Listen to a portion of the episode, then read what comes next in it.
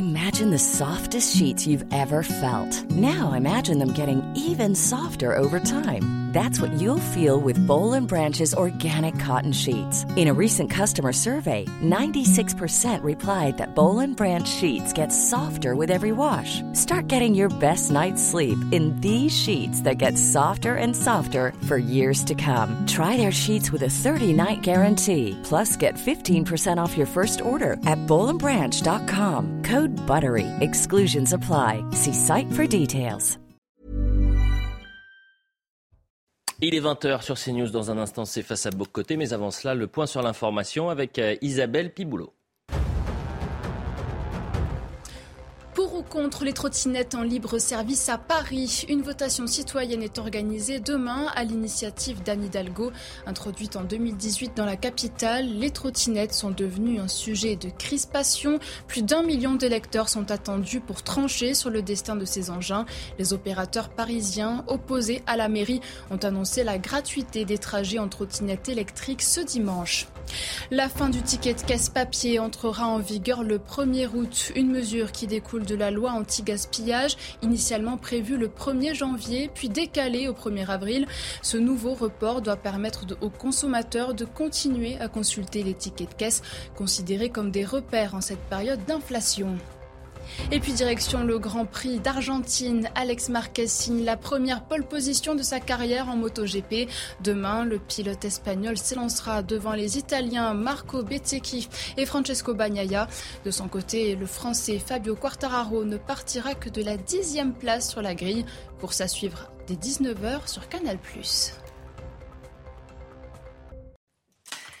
À la une de face à Boc côté, une partie de la gauche s'autoproclame lanceur d'alerte. Le chiffon rouge est agité et les étiquettes mises sur des littéraires ou intellectuels comme Sylvain Tesson, Michel Houellebecq ou encore Yann Moix. Deux mots permettent de décrédibiliser leurs travaux. Extrême droite et suffisent à les condamner à la mort sociale. Quand la gauche mondaine joue à la police littéraire, on en parle dans un instant. À la une également, la vague migratoire continue de déferler en France. Les chiffres sont implacables. 10% de la population française est immigrée et 30% si on remonte à trois générations. Face à cette transformation démographique, deux options. Comprendre le phénomène ou mettre des œillères, faire comme si de rien n'était. Pourquoi la réalité migratoire dérange? Élément de réponse dans cette émission. Enfin Mathieu, vous recevez ce dimanche François Bousquet, écrivain, journaliste. Vous allez revenir sur la contestation sociale contre la réforme des retraites, plus radicale désormais, moins coordonnée. Un tournant similaire ou non au mouvement des Gilets jaunes? Vous lui poserez la question. Voilà le programme de Face à Boc côté, cher Mathieu, bonsoir. Bonsoir. Ravi de vous retrouver. Arthur de Vatrigan, bonsoir. Vous êtes directeur de la rédaction de L'Incorrect, le nouveau numéro à découvrir mercredi dans vos kiosques Immigration, analyse d'un naufrage français et immigration, il sera question dans cette émission. Mais commençons par cette gauche mondaine qui joue à la police littéraire. C'est le grand sujet de conversation dans le milieu parisien ces jours-ci. François Krug, un journaliste, vient de faire paraître Réaction française, enquête sur l'extrême droite littéraire. Il y propose un portrait de trois écrivains, Michel Houellebecq, Yann Moix et Sylvain Tesson, avec la volonté affichée de leur coller l'étiquette d'extrême droite. Et c'est sur ce livre et ce qu'il représente que vous souhaitez vous pencher pour votre oui, parce que c'est un livre symptomatique justement de ce trait psychologique, de cet état d'esprit, de cette mentalité d'une partie du journalisme culturel ou politique à gauche qui consiste en fait à euh, toujours traquer sur le mode du dérapage et au nom de la vigilance ceux qui, d'une manière ou de l'autre, ne pensent pas correctement ou qui sont soupçonnés de ne pas penser correctement. Il y a une vingtaine d'années, Daniel Lindenberg avait fait un livre qui avait connu un grand écho, en le rappel à l'ordre, où il s'est véritablement comporté comme un contrôleur de la circulation idéologique en donnant les, les étiquettes, bon, lui il est bien, lui il est mauvais, lui il est bien là, lui, contravention. Et là, vous savez, la liste, l'inflation dans les contraventions, vous êtes d'abord controversé, ensuite sulfureux, ensuite euh, vous dérapez, ensuite vous êtes franchement très à droite, trop à droite, extrême droite, fasciste, ainsi de suite, puis les pires heures de notre temps, les souvenirs, on connaît ça par cœur. Et là, on est dans la même logique avec le livre de François Krug, donc Réaction française, enquête sur l'extrême droite littéraire. On fait le portrait de trois hommes qui ont assez peu à voir, soyons honnêtes, et j'y reviendrai. D'un côté, Sylvain Tesson, hein, l'écrivain aventurier, grand écrivain qu'on a déjà reçu ici d'ailleurs, grand, grand écrivain aujourd'hui. Michel Houellebecq, grande figure littéraire aussi, mais d'un tout autre registre, qui n'ont pas du tout ni la même psychologie, ni la même ambition littéraire. Je laisse de côté la troisième figure, qui est un peu plus trouble, Yann Moix, que je laisse de côté, qui ne me semble pas appartenir ni au même niveau, ni à la même ligue que les deux autres dont nous parlons. Mais ce qui est intéressant, cela dit, c'est la méthode d'enquête de François Krug qui fonctionne sur le mode du journalisme de cas contact. Qu'est-ce qu'il fait? Il dit, bon, cet écrivain, par exemple, a des amitiés il cite de temps en temps telle personne. S'il cite telle personne, c'est donc qu'il endosse l'ensemble de l'œuvre de cette personne qui, par ailleurs, était ami avec l'arrière-petit cousin de quelqu'un qui avait très mauvaise réputation. Donc, vous vous retrouvez avec une logique policière pour penser des œuvres littéraires. Avec cette idée, c'est ce que j'appelle toujours, mais je l'applique en politique, mais c'est vrai ici aussi, la théorie du masque. La théorie du masque, c'est-à-dire ceux que vous admirez ou ceux que vous estimez ne sont pas ceux que vous croyez. Ils vous cachent quelque chose, ils brûlent leurs origines, ils ne vous avouent pas les salauds qu'ils sont d'extrême droite. Alors moi, journaliste d'enquête admirable, je dévoilerai leur vraie nature. Ça, c'est du journalisme de dévoileur de vraie nature, appelons-les comme ça. Ensuite, euh, définition. Quelle est la définition de l'extrême droite? Parce que ce serait quand même bien de savoir si on doit. Moi, je dis toujours, j'aimerais enfin qu'on me donne une définition de l'extrême droite pour avoir peur, moi aussi. On n'arrête pas de nous dire qu'elle se pointe, qu'elle est terrifiante, qu'elle nous hante. Mais moi, j'aimerais être capable. Le nombre de fois où j'ai demandé à des politiques, pourriez-vous me donner une définition de l'extrême droite? J'aurais peur, moi aussi, avec vous ensuite. Et la définition tarde toujours, elle est toujours contradictoire et jamais très rigoureuse. Et là, quand on cherche une définition chez Krug, on ne la trouve pas non plus. Donc le concept sur lequel repose son travail, c'est-à-dire extrême droite, n'est jamais défini. Alors, on a peut-être une définition dans un entretien qu'il offre à l'Obs ces derniers jours, parce que vous savez, dans l'Obs et dans l'IB, ils sont très heureux. Là, ils ont l'occasion, ils peuvent enfin épingler des gens. C'est la stratégie du coléoptère. Donc, on vient de l'épingler. Il se fera désormais partie de la pièce des insectes épinglés. Alors, la définition, parlant de Tesson, en le lisant, on comprend qu'il n'est pas très moderniste ni très progressiste. Ah ah! Ça vous fait un homme d'extrême droite, ça, les amis.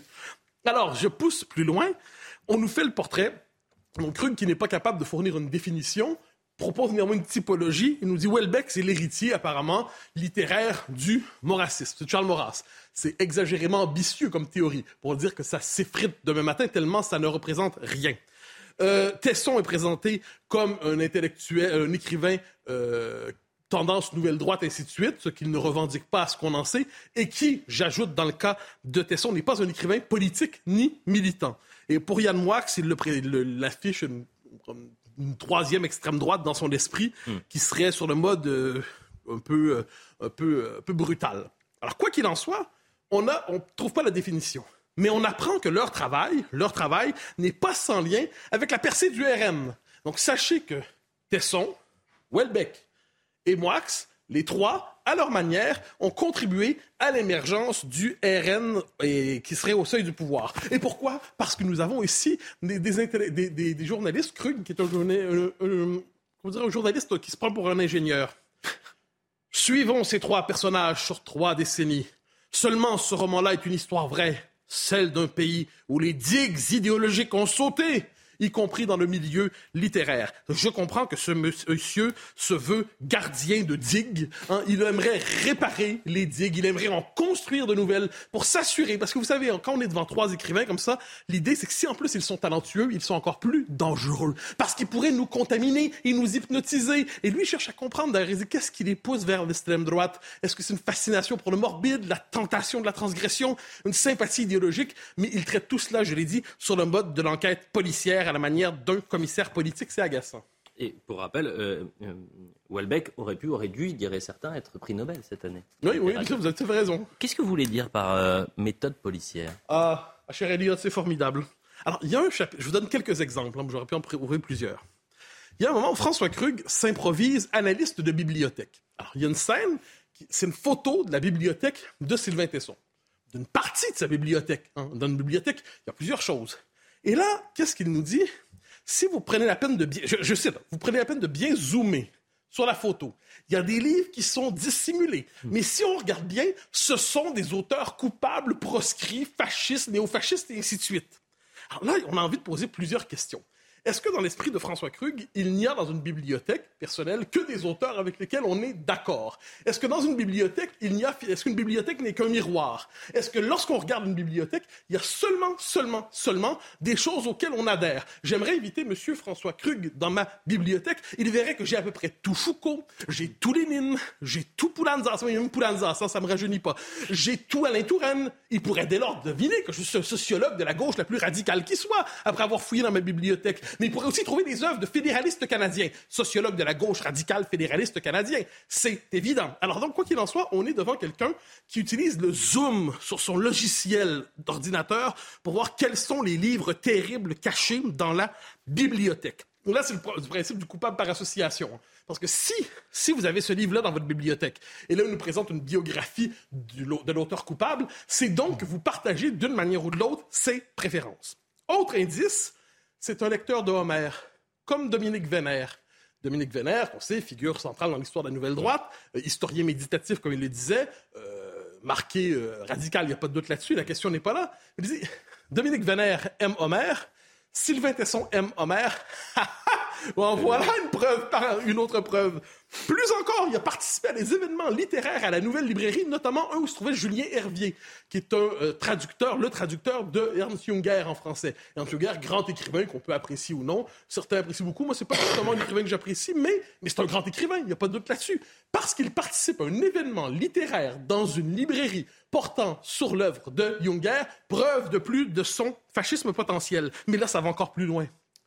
Notre ami Krug croit avoir trouvé un texte, le texte inavoué de Michel Houellebecq, un texte qu'il avait caché, qu'on ne retrouverait plus.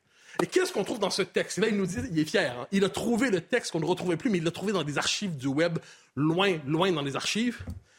C'est un texte de 2002, je crois, ou 2001, où Michel Houellebecq avoue qu'il votera Jean-Pierre Chevènement. Oh là là! Aïe, aïe, aïe, aïe, aïe, ça c'est inavouable. Et en plus, c'est un texte où il se désole de l'existence du racisme anti-blanc.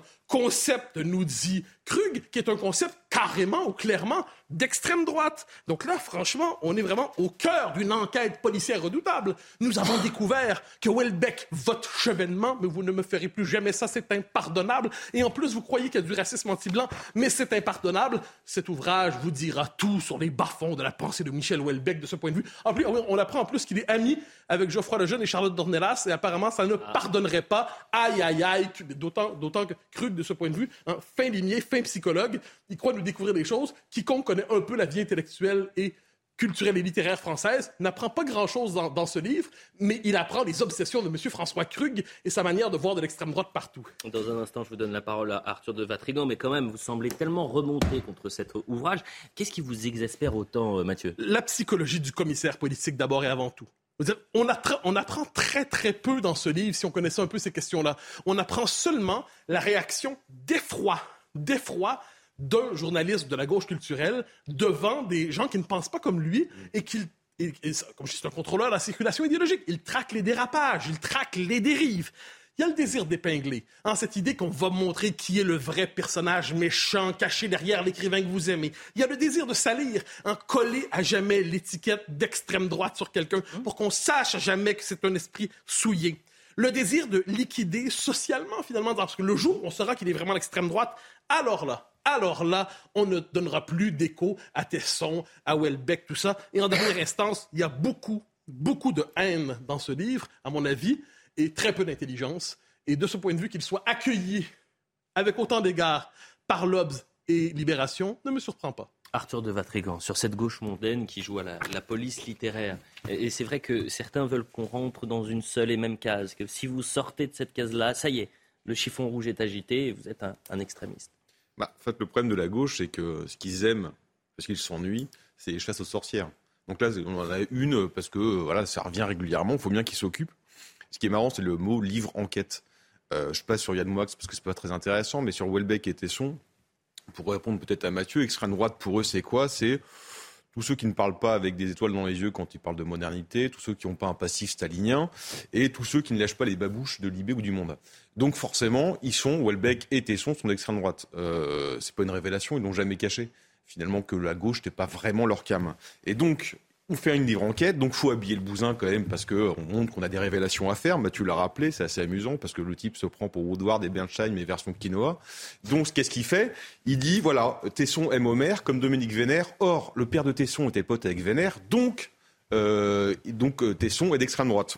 Mais sauf que Krug, on leur lui dire, mais va plus loin, mon gars, quoi. Va jusqu'au XVIe siècle. Lis le poème, vous savez, le poème de Dubélé, là, euh, heureux qui est comme Ulysse, ça fait un beau voyage, ou comme celui qui conquit la toison, et puis retourner plein d'usages et raisons, vivre entre ses parents et le reste de son âge. C'est quoi ça? Il parle d'Homère et en plus il fait l'apologie de la remigration. Donc c'est encore plus d'extrême droite. Il faut y aller, quoi. Et je pense que si on pousse un peu le truc, on va découvrir qu'il a un tesson dans sa cage, dans sa cave, pardon, il torture Grand des Neiges en écoutant la Valkyrie à pleine balle. Quoi. Donc, bah, on apprend d'autres choses. Il aime Raspail. Raspail, forcément, tous ces incultes, ils ont entendu parler que du Condessin, dont ils n'ont jamais ouvert une page d'ailleurs. Le Condessin, on rappelle, c'est un, livre, donc une, invention qui prédit le naufrage de l'Occident. Sauf que ce qui est intéressant chez Raspail, c'est quoi? C'est l'univers derrière qui le met en scène, l'univers qui offre justement un idéal et de l'honneur. Et l'honneur, c'est pas un truc que la gauche aime. La preuve, c'est que Krug, il cite Maznev, par exemple. Maznev, je rappelle, ah. c'est la personne qui a pondu une tribune dans le monde, dans le monde, où écrit Krug, repris aussi par l'Obsédib à l'époque, pour défendre la pédophilie. Voilà, juste comme ça. Mais c'est la spécialité de la gauche. Ils glissent leurs immondices sous le tapis. Sauf que là, leurs immondices, leurs saloperies sont tellement énormes que leur paillasson va ressembler vite, rapidement à un rooftop. Donc on apprend aussi que Welbeck a un passif chez les Roico, qui les aime bien. Bon, ça, c'est pas bien. Par contre, toutes ces idoles de la gauche, eux, ils sont tous maoïstes. C'est marrant, ça ne les dérange pas. Donc en fait, vous avez d'un côté les rois qui ont fait la grandeur de la France et les autres qui en fait ont élevé le génocide en rendre performance artistique. Bah, les rois c'est bien, et les rois c'est mal et les autres c'est bien. Mais en fait, qu'est-ce qu'on peut se demander, c'est pourquoi ils font ça? Finalement, il y a une, une possibilité, c'est qu'ils sont incultes et bornes et qu'ils sont obligés de scruter comme des pervers en rute avec le microscope pour essayer de comprendre l'œuvre de l'auteur qu'ils n'ont pas lu. Ou sinon, parce que Welbeck et Tesson n'étaient pas traités comme ça avant, c'est parce que il y a 20 ans, ils étaient considérés comme des exceptions pittoresques, et aujourd'hui, comme ils contestent l'hégémonie de la gauche, les dérange, donc on les fascise. La gauche mondaine qui joue à la police littéraire, voilà pour le premier édito. Le second, l'immigration. Le Figaro nous apprenait hier que la France est de plus en plus transformée par l'immigration massive. 10% de la population française est immigrée, euh, mais surtout la proportion monte à 30% si on remonte à trois générations. Pourtant, dans les médias, on continue globalement de contester cette transition démographique. Et comment comprendre eh bien, cette difficulté persistante à parler lucidement de ce phénomène? Alors, je suis fasciné, moi, par le système intellectuel et médiatique et idéologique mis en place pour empêcher de nommer la réalité de l'immigration massive et de la transformation profonde de la population française, et plus largement européenne et occidentale qu'elle entraîne. C'est ce que j'appelle le, grand écart logique permanent, un coup, d'État contre la logique dans l'esprit de ces gens qui abolissent le principe de non-contradiction. Et je vais donner quelques exemples du traitement médiatique de la question de l'immigration pour voir comment ça fonctionne. On va nous expliquer, par exemple, que l'immigration massive n'existe pas. C'est une fiction. Ça n'a pas lieu. Vous imaginez des choses, il n'y a pas d'immigration massive. Par ailleurs, on nous explique que c'est une richesse infinie qui transforme en profondeur la France, qui ne sera plus jamais comme elle a été. Mais elle ne peut on nous dit qu'elle ne sera plus jamais comme elle a été, mais elle n'était pas cela déjà parce qu'elle n'a jamais vraiment existé. Donc là, vous passez d'une espèce de, raisonnement à l'autre, vous cherchez à comprendre. Mm. Donc en gros, l'immigration massive n'a pas lieu, mais c'est formidable. Ensuite, la France euh, n'est plus du tout ce qu'elle était, mais elle n'a jamais été. Il faudrait quand même essayer de comprendre ce qu'on veut dire par là. Ça va encore plus loin, et ça, c'est mon argument préféré ces temps-ci. Vous savez, ces gens-là de l'imagination. Alors, il nous explique que la, peur de la submersion migratoire, la peur de devenir minoritaire chez soi, qui est une peur légitime, c'est-à-dire lorsque une culture de référence devient minoritaire en son propre pays. On ne parle pas de race ici, on parle de peuple et de culture. On dit, mais c'est pas possible. Un peuple ne peut pas devenir minoritaire chez lui, parce que le peuple historique n'existe pas. Dès lors, si vous n'existez pas, vous ne risquez pas de disparaître. Elliot, si je vous explique que vous n'existez pas, vous n'aurez pas peur de mourir. C'est tout simple, ça va de soi. Hein. Comme dirait l'autre, c'est bougrement tordu. Alors, alors, on est devant cette logique où on nous... C'est une logique imparable. Ah oui, les peuples n'existent pas. Hein, on l'a dit, un peuple, ce ne sont que des valeurs républicaines ou universelles ou libérales. En Occident, parce que lorsque vous avez des populations qui viennent de l'extérieur du monde occidental et qui s'installent dans le monde occidental, là, il faut reconnaître leur identité et la mettre en scène publiquement le plus possible. Exemple, en Grande-Bretagne tout récemment, il y a quelques jours, le nouveau premier ministre euh, écossais, euh, Oumza Yousaf, qui a euh, prêté son serment d'allégeance, enfin son de responsabilité, avec une tenue traditionnelle pakistanaise. Donc ça, ça, ça c'est permis. Donc là, il faut comprendre. Donc la culture de la société d'accueil n'existe pas, mais celle de ceux qui arrivent existe. Et on en arrive finalement à cette thèse. l'identité historique des peuples occidentaux, l'identité des, des, peuples qui composent l'Occident n'existe pas. Elle n'existe que sous le signe de valeurs désincarnées. Mais pour les populations qui arrivent de loin, alors ça existe. Donc vous êtes dans cette espèce de perpétuel mouvement d'aller-retour entre une, une, réalité et sa négation. Et au terme de cela, qu'est-ce que vous retrouvez? Une forme d'abolition de la pensée. Le réel n'est plus perceptible parce que les catégories pour le penser ont été complètement brouillées. Mais Mathieu, personne ne dénonce ces contradictions au cœur de la vie publique? Oui, bien sûr. Vous avez des intellectuels qui ont osé nommer, euh, la chose. On peut penser à Alain Finkielkraut avec grand courage, Michel Tribala, on pourrait nommer euh, Marcel Gauchet, d'autres qui ont nommé cette réalité. Pierre Brochant, aujourd'hui, sur France Culture, c'est assez intéressant, euh, un, un diagnostic très fin. Mais Lorsque vous osez nommer ces réalités, c'est ce que j'appelle le no passaran, donc l'antifascisme, mais appliqué à la réalité. La réalité n'existe pas. Le réel ne passera pas. Vous ne pourrez pas le décrire. Donc, si vous voulez apprendre à voir la réalité, c'est-à-dire un changement démographique majeur qui fait qu'en plusieurs quartiers, en plusieurs territoires, la culture historique française est désormais minoritaire, quand elle n'est pas tout simplement absente, quand les Français ne sont pas désormais traités dans les Français historiques ne sont pas traités comme une population résiduelle de trop, qui tarde à s'adapter au temps nouveau, qui n'accepte pas la réalité nouvelle d'une culture autre, qui serait la nouvelle culture normative. Eh bien, si vous, vous n'acceptez pas ça, vous serez extrême droitisé. Et là, on rentre, ça touche presque à la première chronique. Hein. Vous serez ben extrême droitisé, vous serez diabolisé. On vous traitera de conspirationniste, on vous traitera de raciste, on dira que vous êtes un nationaliste ethnique. Et là, les, tout un appareil conceptuel et surtout les étiquettes, de sales étiquettes sont mobilisées pour être capable de vous coller une telle réputation dans l'espace public que vous n'oserez plus dire la réalité des choses. Et ça, dans un contexte où la machine à assimiler est brisée, faut pas l'oublier. Hein. Pourquoi la machine à assimilation est brisée? Parce que d'un côté, la culture nationale ne veut plus s'imposer comme norme, et de l'autre côté, le nombre, le nombre et le nombre fait en sorte que même si on voulait assimiler, on ne serait plus capable de le faire aujourd'hui. C'est une situation catastrophique eh bien, devant cette catastrophe, si on est un intellectuel de gauche, on dit c'est une situation merveilleuse. Et ces chiffres ne viennent pas de nulle part, c'est l'INSEE, donc c'est factuel. Euh, là, on ne peut pas euh, finalement euh, éluder. Mais, mais, encore là, vous noterez dans le jeu des, des, des, chiffres, le chiffre sur lequel on a beaucoup communiqué, c'est 10 C'est pas, pas 30 L'histoire est abolie. Évidemment. Autrement dit, le débat le plus important de notre temps, à votre avis est repoussé à l'extérieur de la vie politique. Mais c'est exact, c'est rigoureusement ça. Le débat sur l'existence même des peuples occidentaux, la France, le Québec, je vais donner d'autres exemples, il n'existe plus. La question identitaire est décomposée en plusieurs, en fines lanières. Donc, d'un côté, on dit identité, l'autre, on dit insécurité, là, on dit religion, là, on dit souveraineté. Et là, on décompose cette question, on la fragmente et elle devient insaisissable politiquement. La réalité est techno, je dirais désincarnée, technocratisée. Le résultat de tout ça, hélas, c'est que c'est un résultat de dépossession démocratique, de dépossession identitaire. Un peuple n'est même plus capable de se poser la question de sa propre existence. Et devant tout cela, encore une fois, l'intelligentsia applaudit et dit le réel ne passera pas. Arthur de Vatrigan, pourquoi aujourd'hui on ne peut pas se poser cette question de l'identité française? Pourquoi la question migratoire est, un sujet qu'on préfère éviter? Alors, refaites la chronologie de la gauche en la matière. Ils ont commencé par vous expliquer il y a quelques années que ça allait bien se passer. Et que si vous pensiez l'inverse, parce que vous étiez raciste. Ensuite, ils ont expliqué que ça n'existait pas. Et maintenant, ils vous expliquent, en tout cas pour une partie, on ne peut pas régler le problème, c'est trop tard. Bon, euh, là, il y a un peu le feu d'artifice en ce moment, parce qu'il y a le président Macron qui explique que la France a toujours été une terre d'immigration, comme si la France était née euh, au 19e siècle.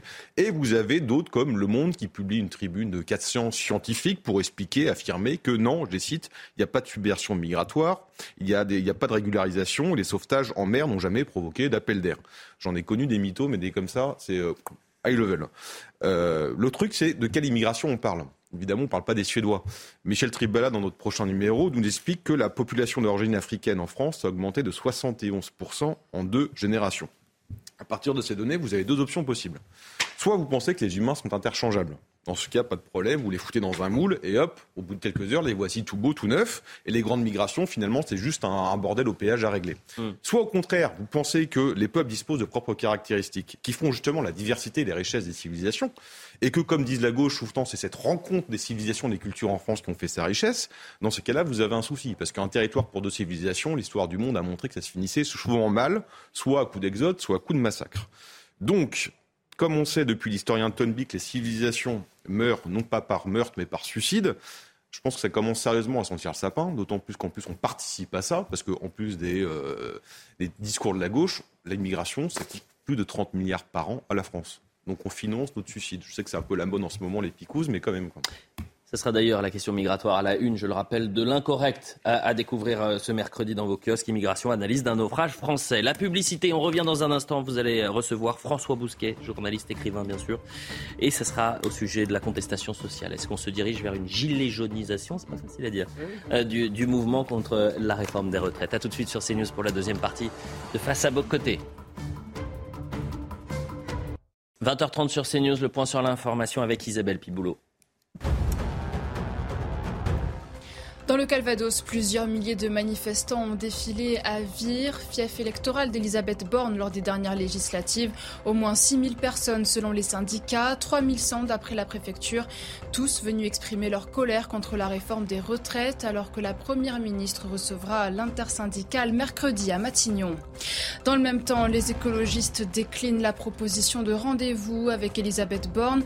La Première ministre souhaite évoquer l'après-réforme des retraites, un exercice de communication selon les Verts qui n'en démordent pas. Ils réclament le retrait ou à minima la suspension du projet, rejoignant ainsi le boycott de LFI et du PCF. Et puis dans le reste de l'actualité aux États-Unis, les tempêtes meurtrières se poursuivent. Au moins 11 morts et plusieurs dizaines de blessés sont à déplorer après le passage de tornades dans l'Arkansas, l'Indiana et l'Illinois. Des vents violents et des orages se déplacent désormais vers le nord-est du pays et pourraient frapper l'État de l'Ohio. Au moins 200 000 foyers américains ont été privés d'électricité. La deuxième partie de Face à Bocoté, toujours avec Mathieu, bien sûr, Arthur de Vatrigan. Et vous recevez euh, ce samedi soir François Bousquet. François Bousquet, bonsoir. Vous êtes, euh, je rappelle, euh, journaliste, écrivain, rédacteur en chef d'Éléments. Pourquoi recevez-vous François Bousquet ce soir? Une formule revient en boucle dans l'actualité depuis quelques semaines maintenant, quelques jours à tout le moins. C'est est-ce que nous assistons à une forme de gilet jaunisation de la contestation autour de la crise des retraites? Or, au moment de la, de, du mouvement des Gilets jaunes, François Bousquet avait écrit quelques textes particulièrement perspicaces pour comprendre la nature de cette contestation et plus largement sa réflexion sur le populisme au-delà des catégories idéologiques et, toujours euh, perspicace et fine. Alors je me dis que c'est une bonne manière de chercher à comprendre ce qui se passait maintenant avec lui. François Bousquet, bonsoir. Bonsoir Mathieu. Alors question première, euh, je, la pose presque avec le, la distance euh, exotique d'origine qui est la mienne. Si on regarde ce qui se passe en France en ce moment, on se dit autant de contestations depuis quelques semaines pour une réforme des retraites qui, vue de loin, semble modeste, très modérée. Et pourtant, la contestation est vive, pourtant, la, possibilité, la tentation de la violence est présente. Alors, je voudrais, que se passe-t-il Comment expliquer la vigueur de cette réaction en ce moment? Alors sur les retraites, hein, euh, je ne pense pas que la réforme soit pour le coup euh, très modérée. Euh, c'est un rajout de deux ans de retraite qui affecte surtout les catégories populaires et le revenu médian bas qui commencent à travailler plus tôt, souvent des métiers beaucoup plus pénibles. Hein.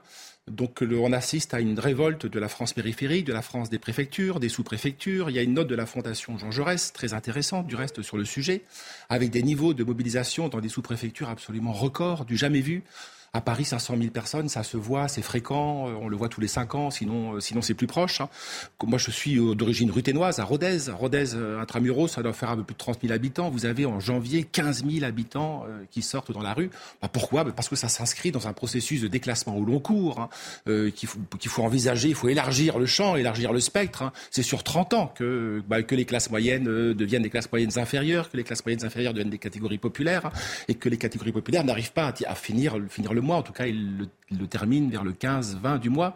Donc c'est cette colère-là qu'on voit, mais elle n'a pas débouché pour l'heure sur des formes de violence, hein, à ma connaissance, hein, ou alors marginales. Hein. Euh, il y a un problème de la violence euh, au, cœur des, grands défilés dans les grandes villes, à Paris en particulier, ou à Sainte-Soline, on pourra en parler, euh, sur les méga-bassines. C'est un problème de la violence de l'extrême gauche. On peut parler des violences policières, même si c'est une manière de ne pas en parler, puisque c'est le préfet de police qui, dirige la police. On ne va pas prendre la partie pour le tout. Le, policier n'est que le marteau, si je puis dire, pour ainsi dire. Donc il faut remonter jusqu'au préfet, jusqu'au ministre de l'Intérieur et jusqu'au président. Donc peut-être qu'on peut parler de deux formes de violence, hein, desquelles sont exclues, euh, c'est peut-être nouveau gilet jaune, hein. c'est la violence d'extrême gauche hein, et la violence d'État.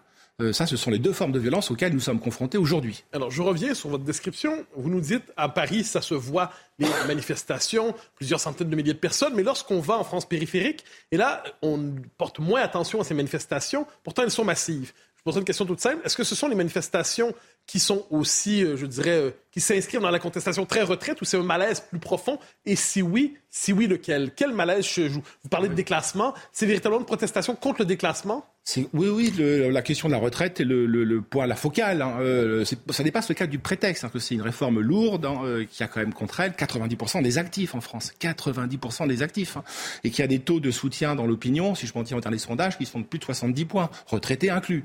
Donc c'est une mobilisation qui est générale. Mais elle s'inscrit dans un, dans un paysage euh, sinistré, totalement désindustrialisé. On est le pays au monde, enfin non, pas le pays au monde, pardon, n'exagérons pas, le pays en Europe hein, qui est le plus tertiarisé.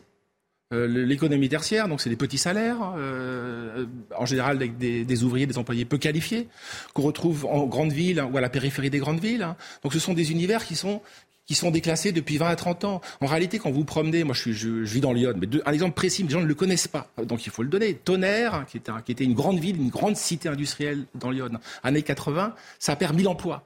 Alors que c'était une, ville ouvrière qui était régie par la trilogie, euh, la cité ouvrière, l'usine, le stade. Bah, tout ça, ça disparaît. Il n'y a plus d'usine. L'usine est remplacée par le pavillon. Euh, y a, pardon, il n'y a plus d'usine. L'usine est remplacée par le chômage. Le, le, la cité ouvrière est remplacée par le pavillon. Et enfin, le stade, le stade bah, il est envahi par la mauvaise herbe. Hein. Donc c'est un univers qui est à l'abandon depuis 30 ans. Les sociologues l'ont redécouvert, et Guy lui en particulier, il y a une vingtaine d'années.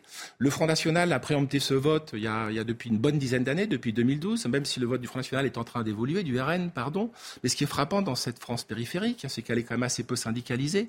Là aussi, on a un des taux de syndicalisation les plus faibles, les plus faibles d'Europe, c'est à peu près 10% de la population. Donc quand on dit que ce sont des manifestations pilotées par les syndicats, c'est une description très limitée de la contestation dont vous parlez. Bah, disons que les, syndicats sont là, heureusement qu'ils sont là, euh, mais ils sont là comme organisateurs de manifestations. C'est le fameux mot de Cocteau, c'est que les événements qui vous dépassent, feignez les organiser, donc ils feignent de les organiser. Euh, cela étant dit, c'est eux qui capitalisent là-dessus. Euh, ils n'ont jamais eu un tel niveau de popularité, si je m'en tiens en sondage d'opinion. Euh, donc les deux grands gagnants de cette opération, c'est beaucoup moins la NUPES, et LFI et Mélenchon en particulier, que le, Rassemblement national de Marine Le Pen, hein, qui, est donné quand même si en cas de législatif anticipé bah, devant, de, devant Mélenchon avec un recul considérable de la majorité présidentielle, hein, et les syndicats parce qu'ils sont là pour, euh, bah, pour encadrer, pour fixer un point de rendez-vous. Euh, ça permet. Alors ça ressemble pas en effet aux formes aux grèves autour des ronds-points qu'on pouvait voir sur les gilets jaunes. Est-ce qu'il y aura une gilet jaunisation? Je ne sais pas. Le contexte, dans le contexte, tout est là. Euh, c'est une France. Le, prix du diesel flirte depuis des mois avec 2 euros. elle se déplace principalement en voiture. Là encore, la carte du diesel en France est fascinante. Hein. Elle recoupe la carte de la désindustrialisation. C'est la même géographie. La crise de l'énergie, euh, le, pouvoir d'achat qui, euh, qui, baisse. La grande distribution, c'est moins 10% en, euh, en, janvier. La grande distribution, hein, je ne parle pas de, du bio, hein, je parle de la grande distribution, c'est moins 10% en janvier. Bah, tout ça montre euh, un paysage qui, euh, qui est au bord de la rupture, au bord de l'asphyxie, avec une colère sourde, hein, euh, qui n'a pas encore de traduction politique, qui n'a pas de traduction... Vous dites n'a pas de traduction politique, le, RN ne représente pas de traduction politique Si, si, si, genre de traduction élective. Hein, D'accord. on conduit, enfin, on conduit, si, il y a 89 députés, donc bien sûr, c'est du jamais vu. le RN n'est pas encore à l'Élysée, à ce que je sache. Hein. Euh, Arthur de Vatrigan, et ensuite on passera à la question des violences. Arthur de Vatrigan. Justement, je voulais revenir sur ça. Vous expliquiez en 2018 sur les révoltes des Gilets jaunes que le, finalement c'était faiblement politisé. Et je me rappelle que vous expliquiez que la femme ou l'homme qui euh, allait euh, repolitiser ce mouvement dont il avait besoin allait gagner leur voix. Et justement, est-ce que c'est Marine Le Pen avec ses 88 députés qui a, qui a réussi à capitaliser finalement, ou à, parler en tout cas aux Gilets jaunes Et est-ce que c'est ce mouvement aujourd'hui plus politisé qu'il ne l'était il y a 4 ans? C'est difficile à dire. Euh, le, Marine Le Pen, si on, je m'en tiens au sondage qui été fait fin 2018 autour des ronds-points, arrivait, arrivait nettement en tête. Hein. Je n'ai plus les chiffres en tête, soit 30, 35%. Euh, Mélenchon arrivait nettement en dessous, c'était moins 10 points, moins 15 points. Il y avait énormément d'abstentionnistes. Hein. Mm. Quand on s'intéresse aux, euh, aux, chiffres, euh, au report de voix entre 2017 et 2022, on se rend compte qu'il y a une extraordinaire volatilité électorale. Euh, L'électorat du RN, c'est à peu près 39% de gens qui ne se situent pas politiquement, euh, ni à droite ni à gauche. Hein. Il y a une majorité de gens qui se situent à droite, hein, une minorité de gens qui se situent à gauche, hein. mais le, le plus gros tiers, c'est des gens qui ne se situent nulle part.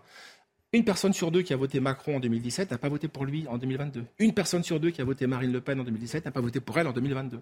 Donc on se rend compte qu'on est dans un, dans un paysage politique très très instable, hein, euh, qui fait pour le moment le jeu euh, du RN, mais qui ne, le RN pour autant ne fait pas plein des voix, comme je viens de le dire. Alors, on arrive bientôt à la question des violences, mais une dernière question sur cette sociologie de la révolte en ce moment pour, la traduction politique qu'on comprend dans votre esprit serait une forme de traduction populiste d'une manière ou de l'autre. Oui. Pourtant, plusieurs voient en ce moment la NUPES être capable de capter et canaliser une partie de cette protestation, de cette colère. Euh, pour vous, la NUPES ne réussit pas à récupérer la situation en ce moment? Euh, Non, enfin, si là, c'est les sondages, mais je ne vois pas fondamentalement comment elle pourrait les récupérer parce qu'il y a une erreur d'analyse majeure de la part de la NUPES. Alors, certes, elle est en première ligne, certes, on a parlé de droit de CGT, mais c'est vraiment pas le cas. La, NUPES parle la rhétorique euh, presque marxiste-léniniste des travailleurs. Cette rhétorique-là ne parle à personne. Hein les travailleurs veulent qu'on leur parle de travail. Hein. Nicolas Sarkozy leur parlait de travail. Marine Le Pen leur parle de travail. Hein. Donc c'est cet univers-là mental hein, qui les séduit, je crois. Le, programme du RN est un programme de justice sociale. Mais au-delà de ça, je pense, moi, que s'il y a une demande surtout euh, de dignité de la part de cette population, qui est une population qui est infériorisée, abandonnée, invisibilisée, elle, elle, porte une politique de reconnaissance que la NUPES ne peut pas lui donner, puisqu'elle porte, elle, des politiques de reconnaissance des minorités de l'islam, euh, des Noirs, des trans, des féministes. Hein. Le RN est le seul parti qui porte, hein, euh, me semble-t-il, une politique de, reconnaissance hein, qui s'adresse directement aux majorités, aux majorités déclassées. C'est le paradoxe des politiques, vous les connaissez euh, encore plus que nous en tant qu'Américains du Nord et que Québécois surtout, mmh. que les, ces politiques d'inclusion excluent par définition le peuple majoritaire. Et c'est à ce peuple-là que s'adresse le Rassemblement national. Hein. A priori, moi, si je m'en tiens en sondage, c'est plutôt lui qui capitalise hein, sur cette révolte. Hein. Même chose avec les sondages, même chose avec les, syndicats, pardon. Euh, vous voyez, c'est une femme qui a été élue à la tête de, la CGT. c'est une première. On va voir ce qu'elle va dire sur, euh, le RN. Mais jusqu'à présent, euh, Berger et Martinez avaient exclu qu'on puisse être adhérent de la CGT et électeurs du RN. Il suffit que moi d'y faire la France périphérique, le nombre de cheminots qui votent RN et qui sont à la CGT, j'en croise tous les jours dans le train. On sympathise avec eux. Euh, donc non, je, pense que la NUPES a perdu la main, mais peut-être que je me trompe, peut-être que c'est un pari, elle a perdu la main en particulier avec ces catégories populaires. Alors, le terme qui s'est imposé depuis le 49-3, c'est la question des violences, et même de l'ultra-violence de l'ultra-gauche, on ne rajoutera pas les mots ultra sans arrêt, mais euh, la question de la violence s'est imposée. Pour vous, cette violence, elle n'émane pas, si je comprends bien votre propos, de la colère populaire, mais c'est véritablement une violence d'ultra-gauche qui perce dans le débat et qui est d'une autre nature. Ah oui, oui, je pense que cette violence-là n'est pas dangereuse, hein. euh, même si elle est spectaculaire. Hein. la violence des Gilets jaunes, la violence ouvrière, la violence de la France profonde, hein. alors là, elle a fait trembler le pouvoir, on peut le dire. Désormais, on sait qu'il y avait un hélicoptère près de l'Elysée, euh, il y a des scènes de, parfois surréalistes, au Puy-en-Velay en particulier, avec une fuite qui rappelait la fuite à Varennes d'Emmanuel Macron avec son épouse. Donc le pouvoir a eu peur avec les Gilets jaunes. Là, le pouvoir n'a pas peur. C'est ce que je ne veux pas dire par là que ça, que ça n'est pas violent. C'est une violence très spectaculaire, mais en même temps, c'est une violence qui est, qui est abstraite, puisqu'elle elle, elle s'adresse à des idoles qui sont complètement dématérialisées, complètement froides. C'est l'État, c'est le capitalisme, c'est les. Mais lorsqu'elle s'en prend aux policiers, cela dit, c'est une violence qui cherche véritablement, qui confronte l'État directement, physiquement. Mais oui, mais à partir d'une théorie, du, euh, à partir d'une théorie qui me, qui me semble complètement biaisée, euh, surjouée. Si on fait la généalogie de cette théorie de la violence, il hein, faut déjà d'un ne pas se méprendre sur les black blocs. Les black blocs, ça n'est pas un corps politique. Les black blocs, c'est vraiment une formation de combat, au sens où la torture romaine était une formation de combat. Il y a une forme, les black blocs, ce sont des gens qui s'agrègent à un moment donné, jour J, heure dit, avec un habit furtif, noir, une casquette, donc pas repérable, euh, qui sont depuis quand même quelques temps très très entraînés. Le, la ZAD de Notre-Dame-des-Champs a été un terrain d'entraînement exceptionnel. Ils sont de milices paramilitaires. Euh, non, ils sont très très forts. Hein. Pour autant, je, trouve que cette violence est, euh, est, surjouée, parodique. Si je dis ça, c'est que je ne veux pas donner raison à notre ministre de l'Intérieur, Darmanin, qui a parlé de Black Bourge. Hein. Mais il n'empêche néanmoins, rappelez-vous euh, les, défilés du 1er euh, mai 2019, hein, avec les gardés à vue, c'était quand même assez fascinant, la sociologie des gardés à vue. C'était les Black Blocs également qui avaient sévi contre les forces de l'ordre. Normalien, un centralien à 4200 euros par mois. La fille d'un directeur de banque. qui avait trois gardés à vue. Et le troisième gardé à vue, c'était le fils de quelqu'un du CNRS. Hein. Si vous vous intéressez à Clément Méric, hein, les parents sont des universitaires bardés de diplômes. Hein. Donc tout cet univers qui vient des sciences humaines, qui vient de la sociologie, qui est conforté en général par l'université et ses grandes citadelles, Rennes 2, le Mirail, euh, Tolbiac, Jussieu, Nanterre, etc. Eh bien, c'est euh, produit une violence qui est une violence de tête, euh, qui est une violence purement intellectuelle vraiment abstraite, hein, à laquelle je n'arrive pas à croire. Une violence révolutionnariste, pourrait-on dire?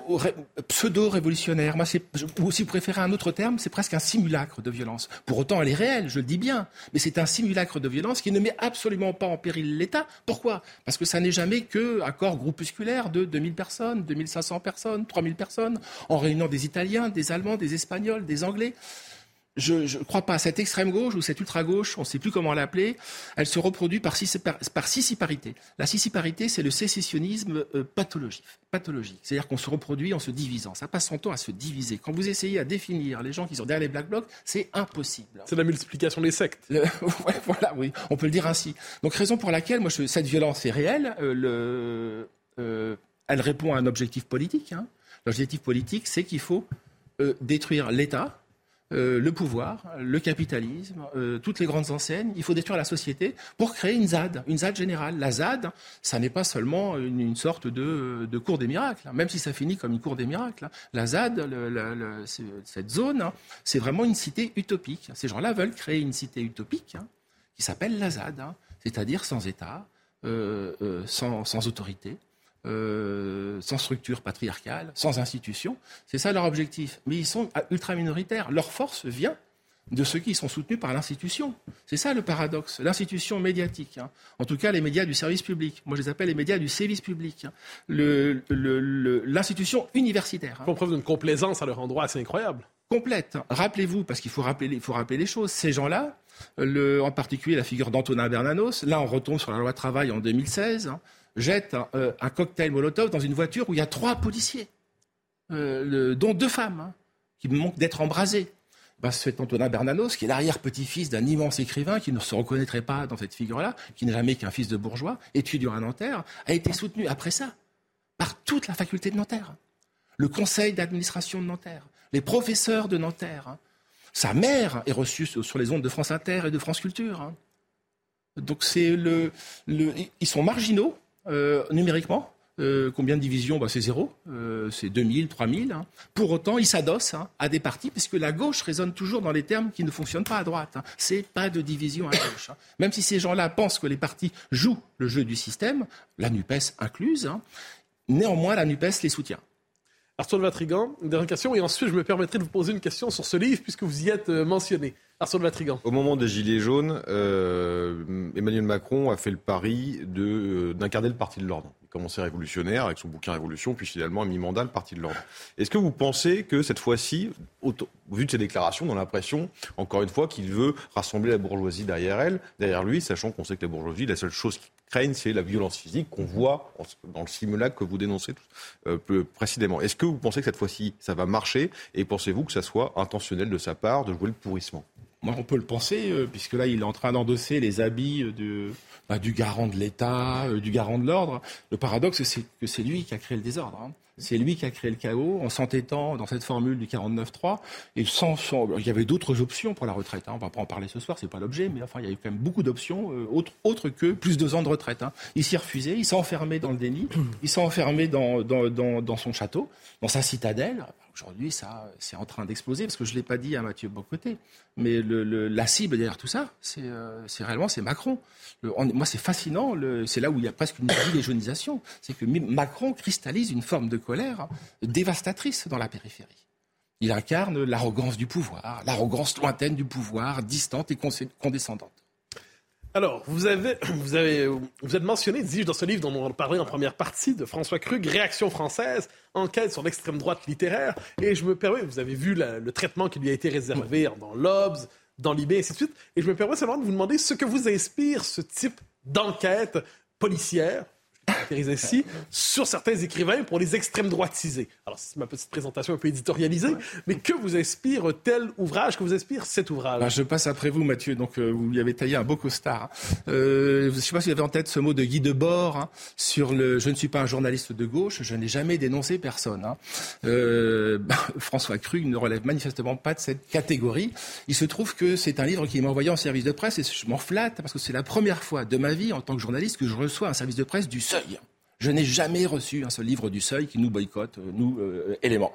Et il m'a envoyé son livre parce que j'ai accepté de lui répondre. Euh, je fais le pari que après tout, c'est peut-être pas un salaud. Je me suis trompé euh, dans les largeurs. C'est euh, bah, c'est un petit délateur comme euh, vous l'avez dépeint. Je trouve que le Monde, depuis qu'il y a Eddie Plenel au Monde, c'est plus maintenant, mais il y a depuis 40, 30 ans, hein, bah, le Monde qui est un journal de grands reporters est devenu un journal de petits rapporteurs. C'est que ce qu'est François Krug. Hein. Il se trouve que je fais parmi les 1000 personnes, hein, journalistes, éditeurs, qui à Paris connaissent Sylvain Tesson. Il a choisi de me rencontrer parce que j'appartiens à la Nouvelle Droite et je suis rédacteur en chef d'éléments. Il n'a pas demandé aux 990 999 autres à les rencontrer. Là, vous ne rencontrez que moi pour valider sa thèse. Sylvain Tesson est d'extrême droite, Michel Houellebecq est d'extrême droite, Jean Raspail est d'extrême droite, tout le monde est d'extrême droite. Les Schtroumpfs aussi. Alors, j'y reviens parce que ça me semble assez important. C'est la technique de la délation dans le milieu euh, littéraire. C'est-à-dire cette idée qu'un écrivain n'existe plus par son œuvre, il existe par l'étiquette qu'on peut lui coller, par les amitiés qu'on lui connaît peut-être, par les livres qu'on trouve dans sa bibliothèque. Est-ce que c'est pas le contraire même de la vie intellectuelle que de fonctionner ainsi sur le mode de la délation et de l'inspection policière? Bah, Nous, on aimerait que notre nos adversaires soient des chevaliers.